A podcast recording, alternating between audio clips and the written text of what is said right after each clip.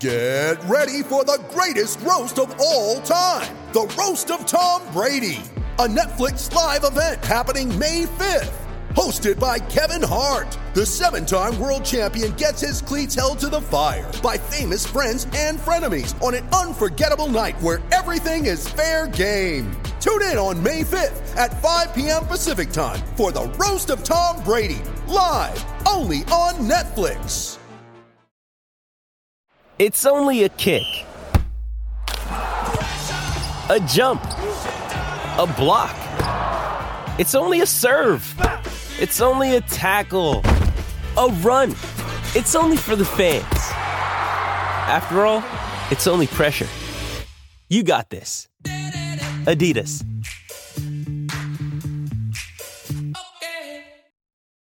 You ready? Showtime. On May 3rd, summer starts with The Fall Guy. Let's do it later. Let's drink a spicy margarita. Make some bad decisions. Yes. Audiences are falling in love with the most entertaining film of the year. Fall guy. Fall Guy. Fall guy. That's what the poster said. See Ryan Gosling and Emily Blunt in the movie critics say exists to make you happy. Trying to make it out? Nope. Because I don't either. It's not what I'm into right now. What are you into? Talking. Yeah. The Fall Guy. Only in theaters May 3rd. Rated PG-13. Mother's Day is around the corner. Find the perfect gift for the mom in your life with a stunning piece of jewelry from Blue Nile. From timeless pearls to dazzling gemstones, Blue Nile has something she'll adore. Need it fast? Most items can ship overnight. Plus, enjoy guaranteed free shipping and returns. Don't miss our special Mother's Day deals. Save big on the season's most beautiful trends. For a limited time, get up to 50% off by going to BlueNile.com. That's BlueNile.com. Hello, and welcome to the Line of Scrimmage podcast presented by Tomahawk Nation. Over the next 15 to 20 minutes, we're going to be chatting it up with a member of the media from FSU's next opponent. My name is Tim Allenball, and after taking care of business up north, FSU is back home to take on the Louisiana Raging Cajuns. To help fans prepare for this matchup, we'll spend the next few minutes discussing the Cajuns with Josh Jogno with the Raging Review. So let's jump right into it. Josh, thanks so much for being on with us tonight. Hey Tim, thanks for the opportunity to get uh, get to be able to talk some football with the next opponent, Florida State. Obviously, big name around college football. We're excited about the matchup, and uh, yeah, like I said, the opportunity is a, it's an exciting one. Well, Josh, I just uh, again thank you for being on, and I want to apologize up front. Um, the Cajuns go really hard on the name pronunciation game. Uh, after mastering DJ Uiagalelei earlier this year, uh, I started reading up on, on the Cajuns, and man, Louisiana really brought the heat this week. So, on that note, I asked Josh pre uh, pre Zoom how to say his name, but I haven't asked him how to say anybody else's name. So, Josh, feel free to get the red pen out. Correct me as we go, uh, because it is a mouthful when you really get into this team's roster. Yeah, if you ever look at the game notes, they'll always have, you know, three, four, six uh, pronunciation issues. When you look at the Raging Cajuns pronunciation guide, it's always like 40 names. I always get a kick out of that. We could have made it a bit. What was the hardest name to say? Which one tripped you up the most? That could have been a 10 minute bit right there. Yeah, uh, it's on the defensive side. We'll get there. I got his, I got his name uh, written down. But uh, speaking of hard names, let's talk about the head coach, Michael Desorme. Oh, that is a new one. That's a new one. It's it's actually it's actually Desermo. Desermo. Desermo. Now look, there different parishes say names differently here in Louisiana. So I sometimes on our podcast will say Desormo because where I'm from in St. Landry Parish, we say Desormo. Down south, they call it Desermo. So don't feel bad. It's something that we have infighting even in in the locals uh, circles. Okay. I, I wanted to say Desormo like DeJornos because that's the tweet I read, but then I, I think I read something from your site that was like, no, that's wrong. But I tried to go strong with the Des, and then it fell apart a- after that. But uh, this is uh, his first year as head coach, but it's definitely far from his first year in the program. Uh, a, a native Cajun himself, Desormo, uh, played at Louisiana, uh, has been on the staff since 2016 how has the team changed under his first year leadership and what's it mean to the players and, and really the fan base as a whole to kind of have this native son there leading leading the program I can tell you as a student at the time that Mike was the quarterback for our football team in 2006 to, uh, excuse me, 2005 to 2009. I was a junior at UL in 2008. Uh, the fact that Mike was able to rise up in the coaching ranks, span three different administrations, excuse me, Ricky Bustle, Mark Hudspeth, and then obviously he was the interim head coach between the Napier exit and then obviously being named uh, head coach. Excuse me, Tim.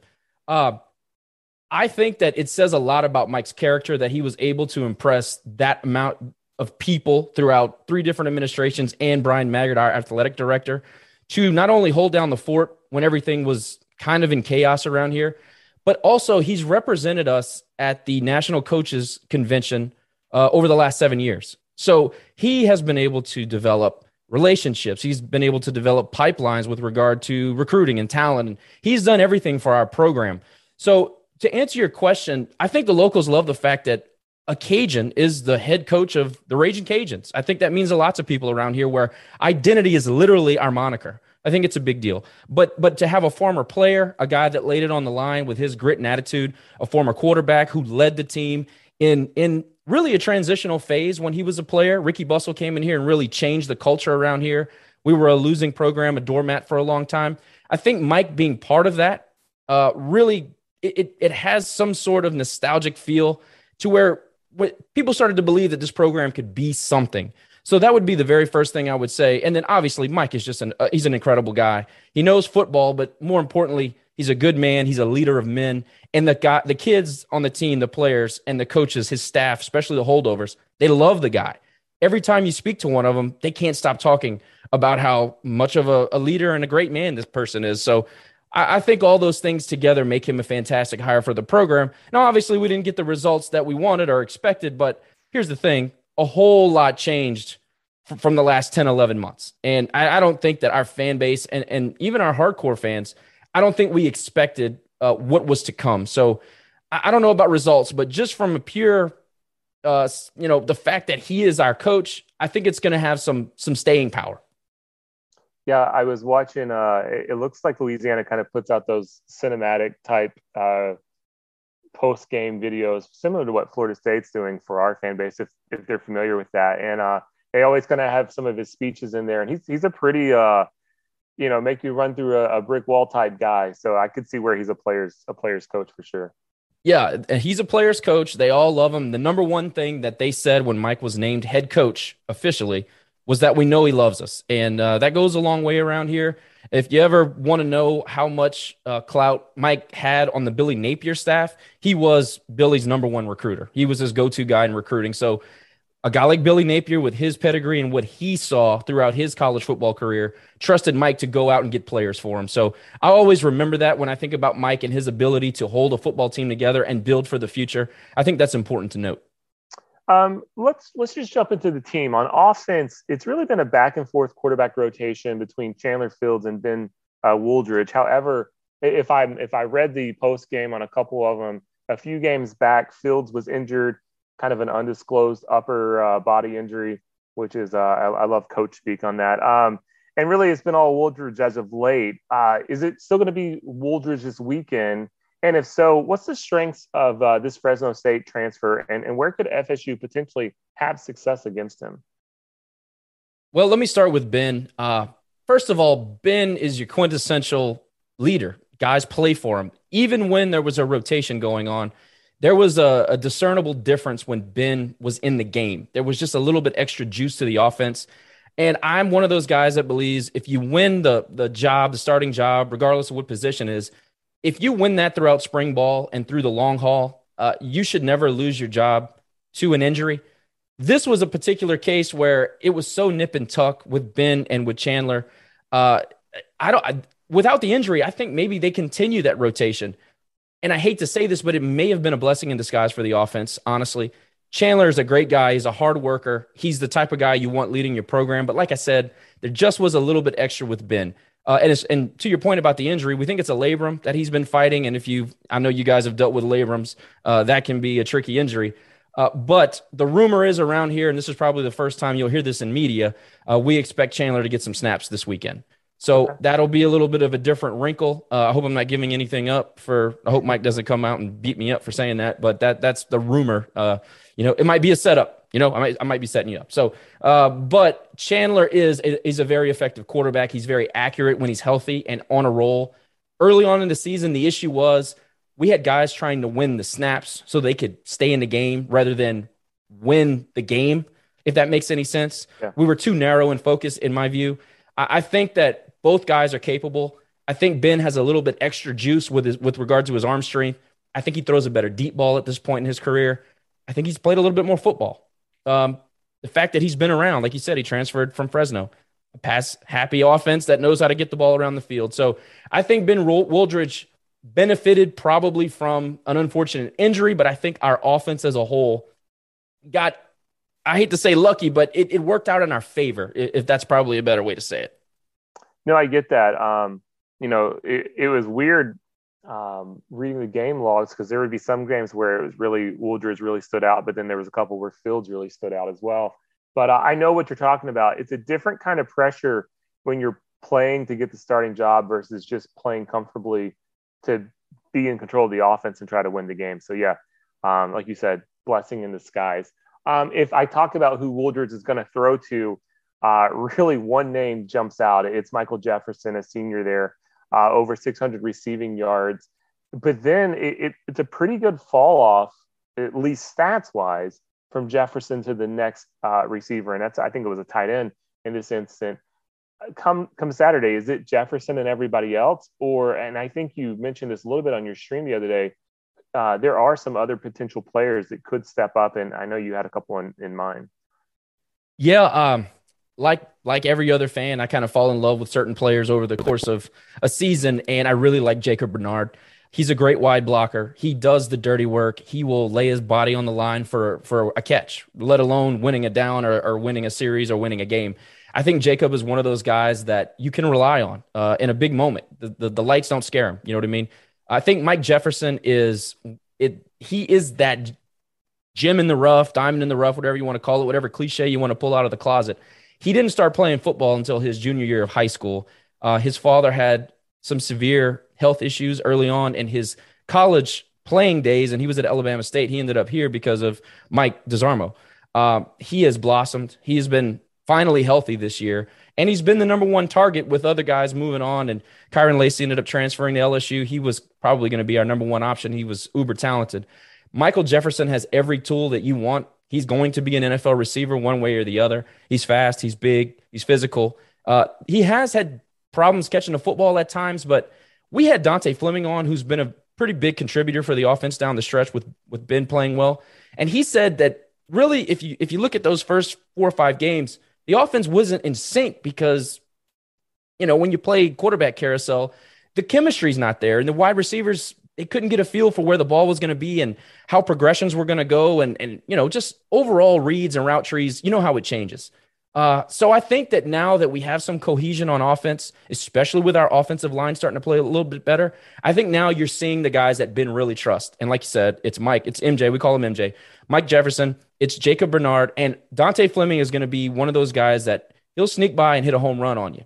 Very fast a little bit undersized but i think that helps him. Uh, I, I really think that that he's so unassuming. He looks like a guy you don't have to worry about. Next thing you know, he's on a crossing route, taking it, uh, you know, 80 yards, yak, touchdown. I mean, he's done that.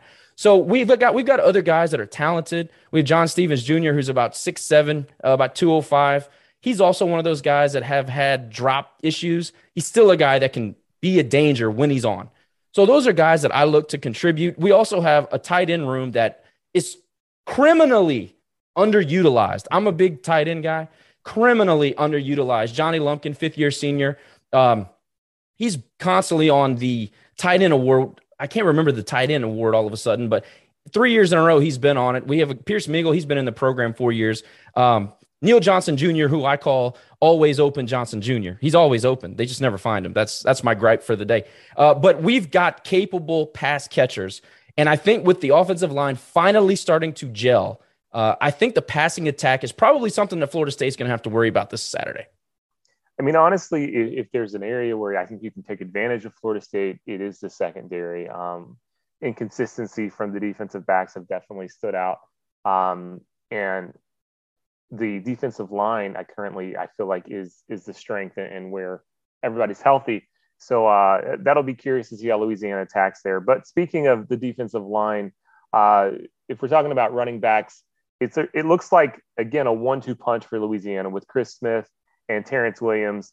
Uh, they both have really good numbers. They they both uh, one of them different kind of sizes, not a huge difference, but uh, I think Terrence was a little bit heavier than Chris Smith. Is, is this a thunder and lightning situation with power and speed, or are these guys pretty similar? If I'm looking at the first six games of the year, it's more like overcast and heat lightning. Um, it, it's it's been a struggle with with regard to the running game up until about a month ago. Mm-hmm. Chris Smith has been struggling with injuries basically his entire career. Terrence Williams, young guy, um, I think he's a true sophomore this year. He he is he is tantalizing with his, his north south running style and his very obvious agility for a big guy. I think he's going to be a big time runner as he learns the game, learns his assignments, and learns to block. I think a lot of the reason why he's not been a feature back for us is because he's just got to learn the blocking scheme. But man, is he a physical load? Uh, I look for him to play a big role on Saturday. I really like Terrence a whole lot. Look for Draylen Washington also to get some carries. He's a kind of a combo between Chris Smith and Terrence Williams. He's a little bit more physical, but he is shifty and he will cut the edge and go. Um, but Chris Smith is your home run hitter. Uh, we don't feature him quite as much as I'd like to, but in my view, he's he's your home run hitter. If you can use him as a decoy, I think that's smart. But when you need a big play, look for Chris Smith to get the rock. That's that's the way I see it. The funny thing is that um, Kadobi was going to be our our more physical back. He was going to be like our third down back. Uh, we made him a wide receiver last year because we were so deep in the running back room. This year he's back in the running back room, but he's been hurt. We've we've dealt with quite a few injuries, but that is the running back uh, situation in a nutshell. So look for Chris Smith, Terrence, and Dre Washington to get the bulk of the carries. You know, I didn't mention Washington, but when I was looking at the game logs, it was he kind of seemed like that guy that would have like one carry for 50 yards or something crazy like that. You know, so he's one of those kind of maybe like even a gadget type back where you find one key play and he kind of comes out of nowhere and explodes. So uh, uh, glad you brought him up. Um, last thing I want to talk about on the offense is a question I like to try to ask everybody. Uh, what's the offensive line look like, health wise, experience wise? Is is you know what can Florida State fans expect? Uh, because we've been going through uh, a series of facing some really dinged up offensive lines lately and taking advantage of that. Uh, what's the situation at Louisiana? So this year, it seems like every year it's it's one position group or another, but this particular year, the offensive line has experienced our cluster injury uh, plague that we have, and it began in spring. And we went out into the portal. A couple guys didn't work out. We had a transfer from ULM who was an All Sun Belt Conference player. Couldn't he couldn't play? It was I don't want to say any names, but he just could not play. I don't know if he got happy and fat. I don't know what happened. He just couldn't play. So uh, we we got a guy from Michigan State, brilliant kid by the way uh, just didn't work out. Was not as good as the two deep that was full of freshmen, even after cluster injuries. Just didn't work out. Uh, so that happened. We plugged some holes. We we begged the guy in Hudson, our center. He was done with football. Uh, we basically begged him to come back for his what I think is his sixth year of eligibility with COVID and an injury. So, you know, I don't know what his commitment was like early on. I think we made him some promises and he's slowly gotten better, but he knew the signals, he knew the protections he was an asset. Physically, he was getting dominated early in the season. I'll give him credit. I'll give Coach Ross some credit. I'll give Coach Nord some credit. They have found a way to put together and piecemeal an offensive line that all of a sudden, over the past three weeks, have really started to do their job and look good doing it. Uh, all the way down to our right guard, Jax Harrington, who we all believe is going to be our next NFL offensive lineman. We've put several in the NFL over the last four years we thought that he was going to be the guy that was going to, you know, go ahead and be that next uh, NFL draft pick. Hasn't worked out. He's banged up as well. Hasn't played the last two weeks. I'm not sure on his status this week because Mike does what Billy does and basically just makes up the injury report.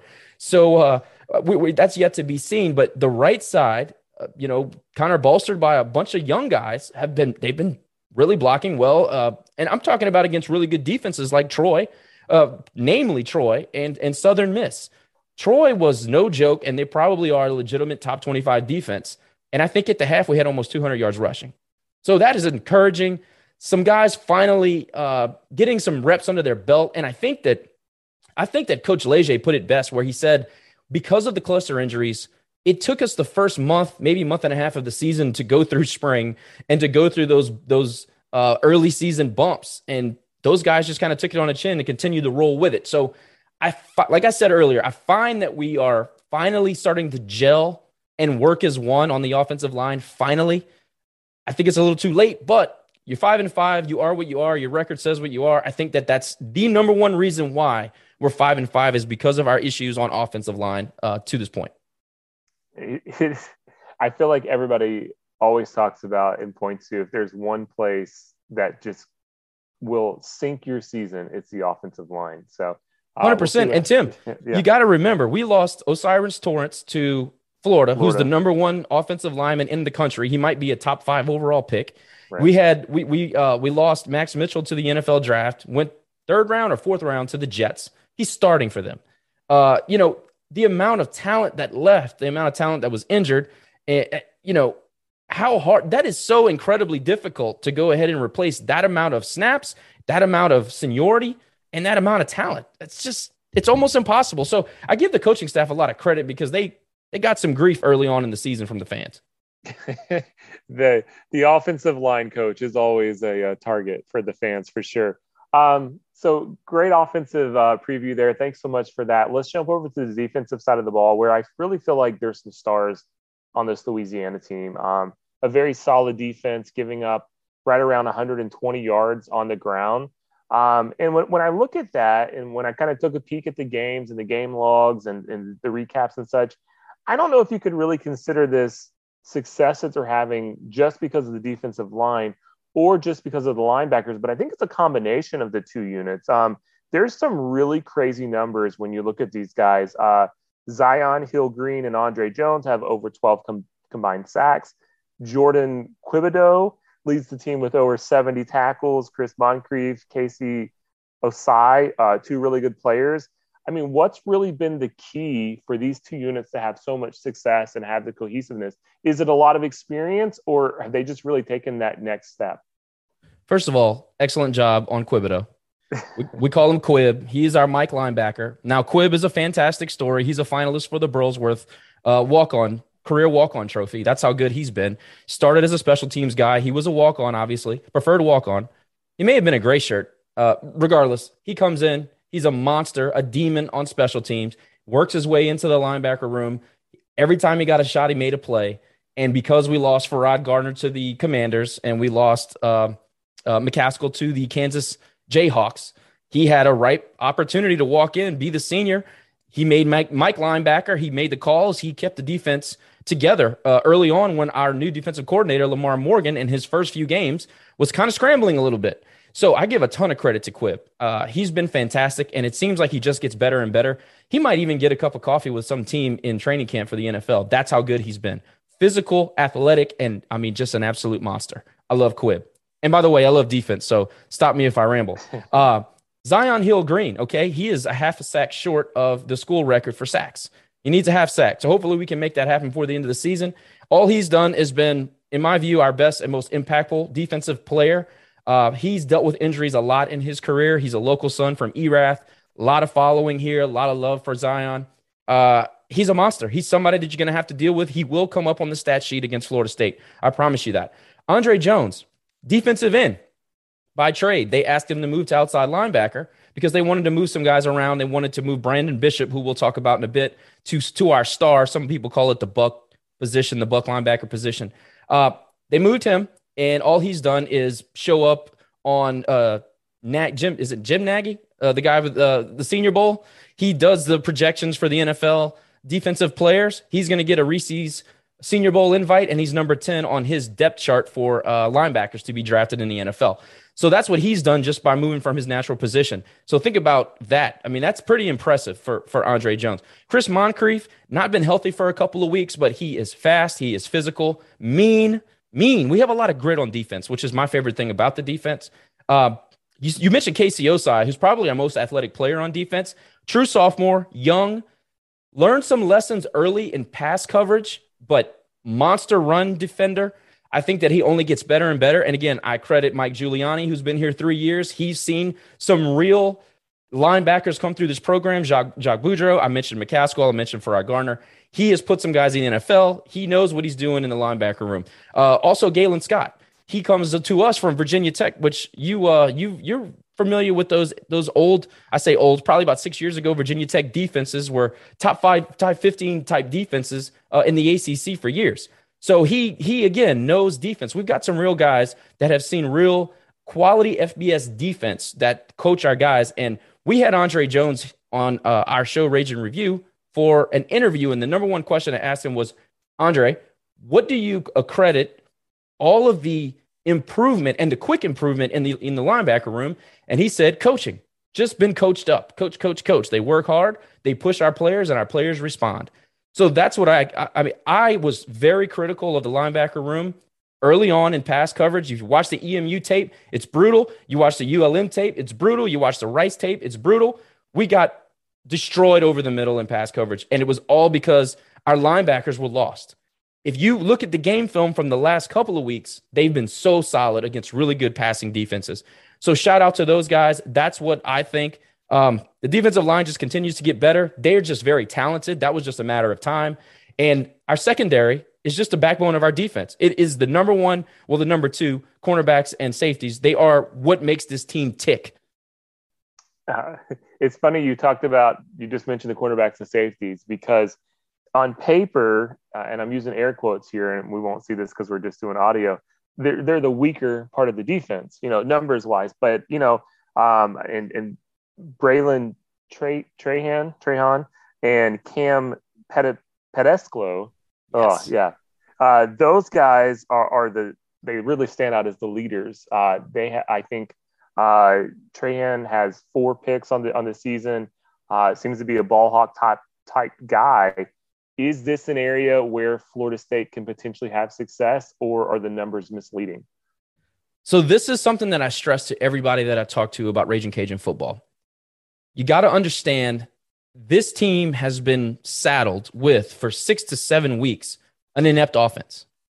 Regardless of what that EMU game line looks like, take that out and look at what we did for the first six weeks of the season. It wasn't pretty. Look at what we did against Southeastern. It wasn't pretty. This defense has been burdened with a special teams unit, and that's across the board punt, punt return, kick, kick return, field goal team, everything. We have relied on those teams for the last three years, and they have been outstanding. This year, not. Not even average. Now, recently, they've been much better. But for the majority of the season, special teams has been below average. Offense, mostly inept until we settled in with quarterback and scheme and everything, and everybody got a little bit more healthy. This defense is the real deal. Throw out whatever any. I know we played 10 games, and I understand that. I'm telling you, this is a unique situation. This defense is the real deal. The secondary is the real deal. Braylon Trahan, Trahan, by the way, he Another local guy went to high school here in Lafayette. This is, I think, his fifth, fifth or sixth year of eligibility with COVID and uh, and health. The guy just said he, he's one of those players that just got exponentially better every single year. He's got all of the intangibles that you want. He's a leader in the backfield. He knows everything about everybody. He knows where to be. He doesn't have to think about where to be. He just reacts. Uh, I think he led us in interceptions last year, and he may be close this year. Haven't checked it in the last few weeks, but he's just that guy back there that's not, he's going to make you pay for throwing a bad, making a bad pass. It's just going to happen. Uh, Cam Pedescleaux, you mentioned Cam. Cam is five nine, maybe five eight, about a buck 70 soaking wet. I mean, he's literally my size. And he is the hardest hitter. He is our thumper. He will make you pay. Uh, especially, look, if the quarterback's not looking out for the tight end or the wide receiver's best interest, somebody's going to get hurt. He's out there to hurt. I mean, that's what he does. He is our thumper. Eric Garror five eleven. I think they list him at six foot, but he's five eleven.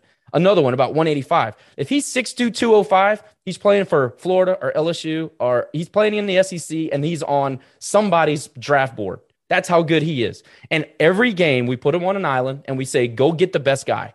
You're going to be man on man on an island and we're not going to help you. We're going to play single high safety. We're going to push everybody up. We're going to make them beat us. And they don't because Eric Garror is that good. He's physical, he's instinctual. I think he's our he might be the best cornerback we've had here since Ike Taylor or Peanut. I mean, that's how good the guy is. If he had better size, top two pick, top two round pick. That's my that's my thought. Brandon Bishop, transfer from Alabama. He's our star backer. He just is one of those guys, ball hawks, makes things happen. I at one point I think we were plus 12 in the turnover margin. I'm not sure where it is now. I still think we're on the plus side, but it's all because of that secondary. Uh, Caleb Anderson, he's about 6'3, buck 80, physical. He's gonna he's gonna go up against your your 50-50 ball type receiver. I know you guys have a couple of those. I look for him to play a big role on Saturday. We have so many of those guys littered. Uh, Amir McDaniel. I, I could go on and on and on. The secondary is as good as I'm telling you it is. I promise you. The numbers are lying. This is one of those very rare moments where the numbers are not they're not um, reflective of what this team is capable of doing. And obviously, you can tell I'm very fond of that of that secondary. Hey, I'm I'm all about uh, guys that will will really just lay the wood in the secondary uh, and and and crush people. So uh, I don't, I hope I don't see any of that on Saturday. But you know, next time I turn, turn into a Louisiana game, I, hope I see that. Um, uh, it'll definitely be some some matchups there that will be interesting to see with uh, Johnny Wilson, you know, six seven out there uh, to see how that goes in the 50-50 balls or or, or what goes on there. Um, yeah, Johnny and, Wilson was the guy I was talking about. And the thing about Johnny Wilson is I've watched I watched a couple of your guys' games, and he's he's the guy like I'm worried about third and eleven, turn, fire it. Do we have do we have the athletes to compete with a guy like that? I think that Caleb Anderson is that guy. That's why I mm-hmm. mentioned him. Uh, I think that this entire game is predicated on matchups. Your front seven against our ability to. I think our offensive line is capable, but we're going to have to chip everybody. We're going to have to keep tight ends in. Our running backs are going to not, they cannot miss assignments, especially with guys like Verse and all the other guys you have. We have to be, we have to execute better, like times 200 than we have the entire season. But I do think we have the athletes to do it. We just got to execute. I really believe that. Um, and it'll also be interesting with uh, what's the news out of Florida State today is nobody's expected to miss the game, but uh, Coach Norvell did say that a couple guys were maybe battling some sicknesses. So we'll see what happens there on that front, as it is it is flu season all throughout the uh, the nation. Breaking and, news. Uh, I mean, it, the beat dropped it, so I'm I'm I'm not dropping anything that's like you said going to get me in trouble. Um, and at this point, nobody's expected to uh, to miss the game. Uh, but man, I know last year we got ravaged with the flu against NC State. Um, so I, am I'm hoping not to have a, a, similar situation pop up. But as long um, as long as you guys don't pull a, a, we call them COVID Carolina. We were going in there to win a, a Sun Belt championship, and they canceled the game hours before it was supposed to start. So we call them COVID Carolina now, and they will always be known as COVID Carolina to me. Fair enough. I, I I I hope that doesn't happen as well. Uh, we had a lot of COVID situations happen in Florida State a couple years ago as well. Um, let's just let's just wrap it up here. Uh, I caught some of your live stream last night, or yeah, last night with Perry. Uh, I know you have a lot of confidence here. Uh, it's been an up and down season for Louisiana, and right now it seems like it's on the up. Uh, what's your overall thoughts on how this game goes, and do you see the Cajuns pulling the upset? Well, like I said on the stream last night, and you can uh, people scoff at this, but I think there's a big part of the psychological aspect that people forget. And what I brought up on the stream is that there's still a core on this Florida State team that did lose to Jackson State or Jacksonville State at home. And you didn't lose that game because you weren't as talented as they were. You you were way ta- more talented than they were. To me, that just speaks to lack of focus and lack of taking the game seriously. Does that repeat itself? Are you looking ahead to Florida? Uh, you, I mean, you guys just crushed Miami. You got Florida coming. It is the like this is the definition of a trap game type situation if they overlook Louisiana. And I was watching the War Chant TV show, which was interesting. Uh, they no seemed to no they walked right past the Cajuns, which you know, obviously as a fan, you go, "Hey man, you got a game on Saturday. Maybe you should pay attention to that." Uh, so, Tim, if I'm being honest, like I said, I think that we have the athletes to compete. Have we executed like we should have and, and like we have the last few years? We haven't. And uh, on paper, I'm probably dead wrong. I understand that. At the end of the day, I'm a fan. I'm probably a little bit too close to not be able to see the trees, if, if that makes sense. Um, I do not expect to go out there and lay down. I don't think like there's a 24 point spread on this game. I think that's outrageous. I, I, you know, I understand that you guys have dominated some teams over the last month. We're not that, I, and I, I don't know we're not the you know, we're not the, the blue blood of Georgia Tech. I was gonna. We're not Miami. We're not Georgia Tech. We're not Syracuse. You know, I get all that, but we're not a scrub team. I think you're going to be surprised by the physicality. I really do. I think that we've played. If you look at Southern Miss, they came out and they punched us in the mouth on the road on a short week, and we deserved to lose the game. But we played hard in the second half. We made some mistakes, but we played hard. We played three fantastic quarters against Troy. We fell we fell apart in the fourth quarter and we lost the game. So I understand you can't overlook that. But if you look at the cumulative effect over the last three games, Cajuns have played good football, probably the best football they've played to date. If we can keep that momentum going into Florida State, we're competitive in the first half. If we can get a couple of turnovers, and we have been doing that this season, and we can get a little bit of lack of focus from Florida State, it can be one of those late season uh oh games for Florida State. That's what I think. Well, Josh, I really appreciate it. Uh, tons of insight. I, I really enjoyed this. Uh, I've, I've enjoyed the, the pronunciation corrections as well. Uh, it, has been a lot of fun. Um, like I said, my my family lives in Louisiana now, and so I've got a little taste of of some of the craziness. Although you said they're basically in southern Arkansas, so uh, I like to wrap up the podcast with a choose your own adventure type question. I'll give you three categories. You tell me what you want, uh, and I'll ask you the question from there. So, uh, TV streaming is category one, or movies. Um, food from Louisiana is number two, and uh, movies from Louisiana is number three. I don't watch a ton of TV, so I'll go food. All right. Um, I, I, have a, uh, a degree from a small seminary school in in in Shreveport. Uh, when I went to my graduation, uh, they had a, a, dinner for everybody outside, and they had this massive pot of uh, of, of crawfish uh, boiled, uh, and they talked about you just pop their heads off and basically suck the brains out or something like that. I passed. I I, I did not partake. Uh, I did eat some fried gator while I was down there. Tell me this: what are some of the Louisiana delicacies that you love? Okay, so this is going to rub people the wrong way, but I think crawfish is disgusting. I never understood it. I still don't to this day. I try it probably every year or every other year. Doesn't do it for me. So crawfish is is an out for me. Um, fried gator is hit or miss. it yeah. really depends on who prepares it. Uh, sometimes it's rubbery, sometimes it's gamey, sometimes it tastes like catfish. So it, it really just depends on where you get it from. Uh, as far as a delicacy, man, I got to tell you, I'm I'm a big. Uh, how do, how are you on fish? Do you like fish? I, I don't mind fish. I, I I prefer the fried the fried type, you know. Uh, sure. But uh, I grew up in Jacksonville, so we, we would eat a lot of uh, catfish down there. Sure. Uh, so catfish courtbouillon. If you ever get the chance, it's more of a thin gravy over a, grilled piece of catfish, rice, dressing, the whole thing. Catfish courtbouillon is underrated, not talked about nearly enough. They, we talk about crawfish way too much. it, it, it, we've overvalued it. We got to bring back catfish courtbouillon. That's that's underserved. How do you spell courtbouillon? Courtbouillon with a B. With a B. Something like C O U B I O L L I O N. I think that's right. okay. Okay. I get it. I see it now. I, I now that you, you spelled it out, I, I got it. I got it. Well, uh, Josh, this has been a lot of fun. I, I really appreciate it. You know, I always hope that everybody has a competitive game coming out against Florida State. I hope Florida State obviously wins and wish Louisiana all the best after Saturday. Uh, but take a minute, Josh. Tell everybody where they can find you and the rest of your crew. Yeah, for sure. First of all, Tim, we appreciate the opportunity to talk to you guys. Like I said at the top, uh, this will be my first trip to Tallahassee, so I'm looking forward to some some good eats and some good times. Uh, Florida State's always been one of those programs where, you know, it's kind of like bright lights, big time. So this is going to be something, one of those, those childhood type destinations I've always wanted to go to. So I'm, I'm fired up about that.